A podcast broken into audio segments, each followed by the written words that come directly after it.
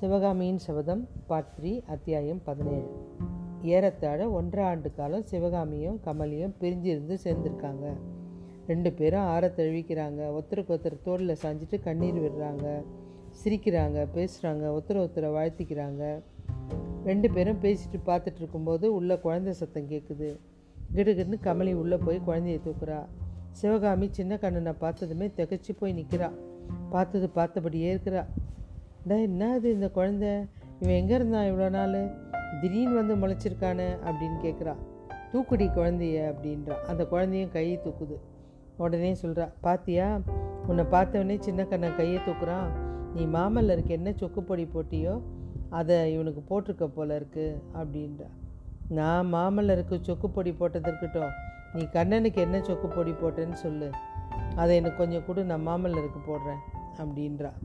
ஓ அப்படியா சேதி? அப்படின்றா. மாமல்லர் எங்கே இருக்காரு? அப்படின்னு கேட்குறா வீட்டில் தாய்மார்களோட தானே உட்காந்துருக்காரு பார்த்தேன் நான் நடனம் ஆடும்போது. இல்லையே அங்கே இல்லையே இல்லையா? அப்படின்றா. அப்போ அண்ணன் எங்கே? அண்ணன் போருக்கு போயிருக்காரு. போருக்கா? யார் கூட? மாமல்லர் கூட. அவளுக்கு அப்படியே அதிர்ச்சி ஆகுது பொத்துன்னு குழந்தைய கீழே போட்டு எந்திரிச்சிட்டா. அடி பாவி ஏண்டி குழந்தைய கீழே போட்டேன் நாசமாக போகிறவளே உன்னை புலிகேசி தூக்கின்னு போவோம் அப்படின்னு கத்துறா. கத்திட்டு அந்த குழந்தைய தூக்கி சமாதானப்படுத்துகிறா வேணாம்டா அழாதடா. நீ மீண்டும் மீண்டும் அழுதினா புலிகேசிக்கிட்ட கொடுத்துருவேன் நான் உன்னை அப்படின்றா.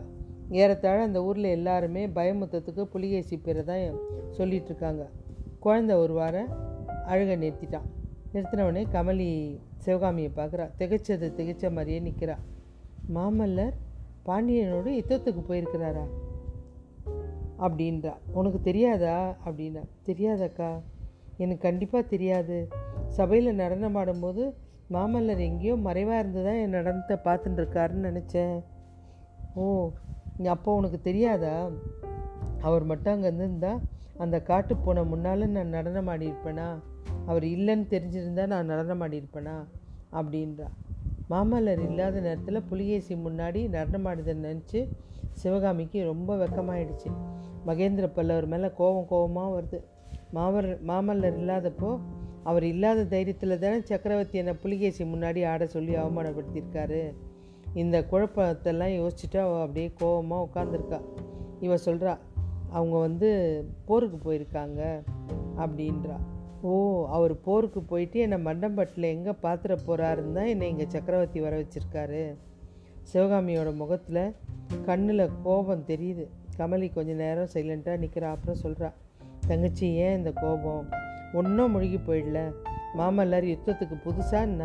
பாரிய பாண்டியனை முறியடிச்சிட்டு வரதான் போகிறாரு ஆஹா போதுங்கா வாதாபி புலிகேசியை ஜெயிச்சு வாக சொல்லிட்டாங்க பாண்டியனை ஜெயிக்கிறது தான் மிச்சம். போக்கா இந்த பல்லவ குலத்தவரை மானங்கெட்டவங்கள இவங்கள மாதிரி நான் பார்த்ததே இல்லை கேட்டதும் இல்லை. கமலிக்கு தூக்கி வாரிக்கு போட்டுடுச்சு. இது என்னடா இது? சூரியனிடம் காதல் கொள்ள துணிஞ்ச பனித்துளி போலன்னு தன்னை எத்தனையோ தடவை சொல்லுவாள். இவளா இப்படி பேசுகிறா பல்லவருடைய குமார பல்லவருடைய கடைக்கண் பார்வைக்கு என் உயிரையே கொடுக்குறேன் அப்படின்னு சொன்ன சிவகாமியா அது? அப்படின்னு நினச்சி வேந்துட்டு இருக்கும்போது சிவகாமி டக்குன்னு மாற்றிக்கிறா அக்கா ஏதோ நான் பெதட்டேன் மன்னிச்சிடு. எல்லாம் விவரமாக சொல்லு. மாமல்லர் எப்போ யுத்தத்துக்கு போனார்? வாதாபி சக்கரவர்த்தி காஞ்சிக்கு வர்றதுக்கு முன்னாடியா அப்புறமா? அப்படின்றா. அவர் கூட அண்ணனை தவிர யார் யார் போயிருக்காங்க? எல்லாம் விவரமாக சொல்லு அப்படின்னு கேட்குறா அண்ணன் உங்க உங்ககிட்ட என்ன சொல்லிட்டு போனார்? அப்படின்றா. இங்கே சக்கரவர்த்தி நடனமாட விஷயம் அவங்களுக்கு தெரியுமா? அப்படின்னு கேட்குறா எல்லாம் சொன்னவொடனே அவள் வந்து நடந்த விஷயத்தெல்லாம் சொல்கிறா நடனம் ஆடுறதுக்கு வரத்துக்கு செய்திக்கும் யுத்தத்துக்கும் சம்மந்தமே இல்லை. அவங்க போனவங்களுக்கு போருக்கு போனவங்களுக்கு இவ இங்கே வரப்போகிறதே தெரியாது. எல்லாம் கேட்டவொடனே இவளுக்கு அப்படியே ரொம்ப இதுவாயிடுச்சு. உடனே சொல்கிறா நான் உடனே மண்டம்பட்டுக்கு போனோம். அப்பா என்ன சொல்ல போகிறாருன்னு தெரியல அப்படின்னு சொல்கிறா சிவகாமி சபதம் பதினேழு முடிந்தது.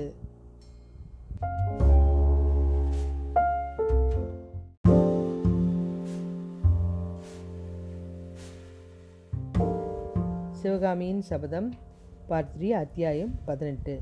மறுநாள் மாலையில் கண்ணபிரானோட வீட்டு கூடத்தில் ஆயினர் சிவகாமி கமலி கமலியோட மாமனார் அசோபாலர் எல்லாம் உட்காந்து பேசிகிட்ருக்காங்க இந்த மகேந்திர பல்லவரும் புலிகேசியும் நகர்வலம் போனதை பற்றியும் கடைசியாக அவங்க பிரியும் போது விடை பெற்றும் போதை பற்றியும் பேசிகிட்ருக்காங்க கமலி நடுப்பு நடுப்புன்னு ஏதோ பேசிகிட்ருக்கா அசோபாலர் கோவமாக அவளை பார்க்குறாரு கொஞ்ச நேரம் அசடு சைலண்ட்டாகிறேன் அப்படின்ற மாதிரி.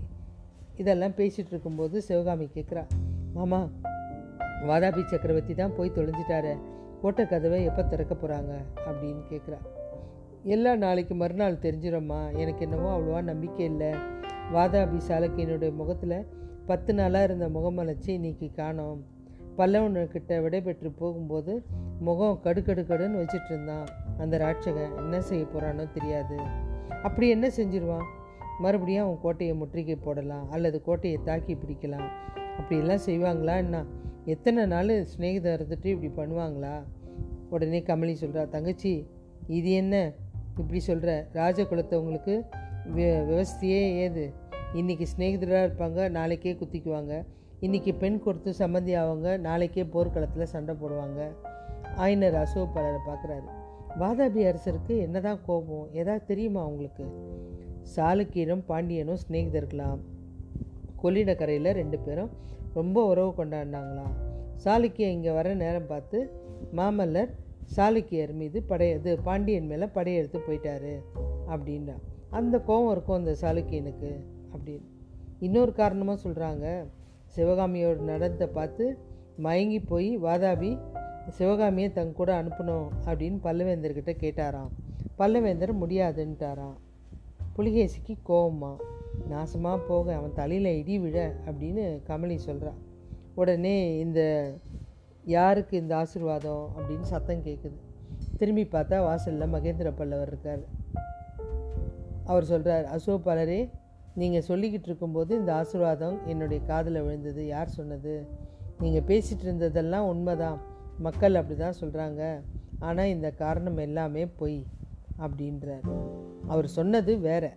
இந்த பெண் இவ்வளோ பிரமாதமாக நடனமாடுறால வாதாபிக்கு அனுப்பினீங்கன்னா இந்த பெண்ணை வந்து நாங்கள் சாட்டை எடுத்து அடித்தே ட நடனமாட சொல்லுவோம் அப்படின்னு அவருடைய சொல்லும்போது எனக்கு கோபம் வந்துச்சு அப்படின்றார். ஒரு முன்னா ஒரு அடி முன்னாடி வந்து அவள் சொல்கிறா இவ்வளோ பரம ரசிக்க முன்னாடியாக என்ன ஆட வச்சிங்க? இது தர்மமா? அது தவறு தான் குழந்த. எனக்கே தெரியாது.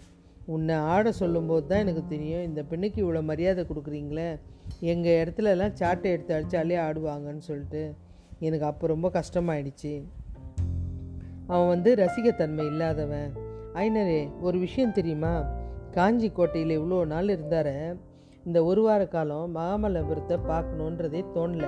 நானே கேட்டேன் அங்கே சிற்பத்தை போய் பார்த்தீங்களான்னு கேட்டால் உயிருள்ள மனுஷன் இருக்கும்போது வெறும் கல் பதுமைகளை போய் யார் பார்க்குறது? அப்படின்னு கேட்டான் இது மட்டும் இல்லை அஜந்தா எப்படி பிரமாதமாக இருக்குது அப்படின்னு சொன்னதுக்கு வெறும் சித்திரம் தானே வரைஞ்சிருக்கு அது என்ன பிரமாதம் அப்படின்னு கேட்குறான் ஞாபகம் இருக்கா? நாகாநந்தியோட ஓலையை பரஞ்சோதிக்கிட்ட கொடுத்து அனுப்புனீங்களே ஞாபகம் இருக்கா? அப்படின்றார். ஆயினர் அப்போ ஆச்சரியத்தோடு கேட்குறாரு பல்லவேந்திரா உண்மையா? வாதாபி சக்கரவர்த்திக்கா நாகாநந்தி ஓலை கொடுத்து அனுப்புனா? ஆமாம் அந்த ஓலையை படித்தேன் அப்படின்றார். படிச்சிங்களா? அதில் என்ன எழுதியிருந்தது? அதில் பல்லவ சைத்தியனத்தோட இது சாளுக்கிய சைத்தன்யம் மோதனம் காஞ்சி சுந்தரியை நீ கைப்பற்றிக்கோ. சிவகாமியை மட்டும் எனக்கு கொடுத்துடு அப்படின்னு எழுதியிருந்தது. ஆயினரே உம்முடைய ஸ்னேகர் நாகானந்தியால் இந்த பல்லவ ராஜ்யத்துக்கு இப்பேற்பட்ட ஆபத்து வர்றதுக்கு இருந்தது தெரிஞ்சுதா? ஆனால் ஆயனர் சக்கரவர்த்தி சொன்ன கடைசி வார்த்தையிலேருந்து கவனமே இல்லை. புத்த பிட்சு கொடுத்த ஓலை வாதாபி சக்கரவர்த்திக்கா? அப்படின்னா அஜந்தா வர்ண ரகசியம். புலிகேசி மகாராஜாவுக்கு தெரியுமா?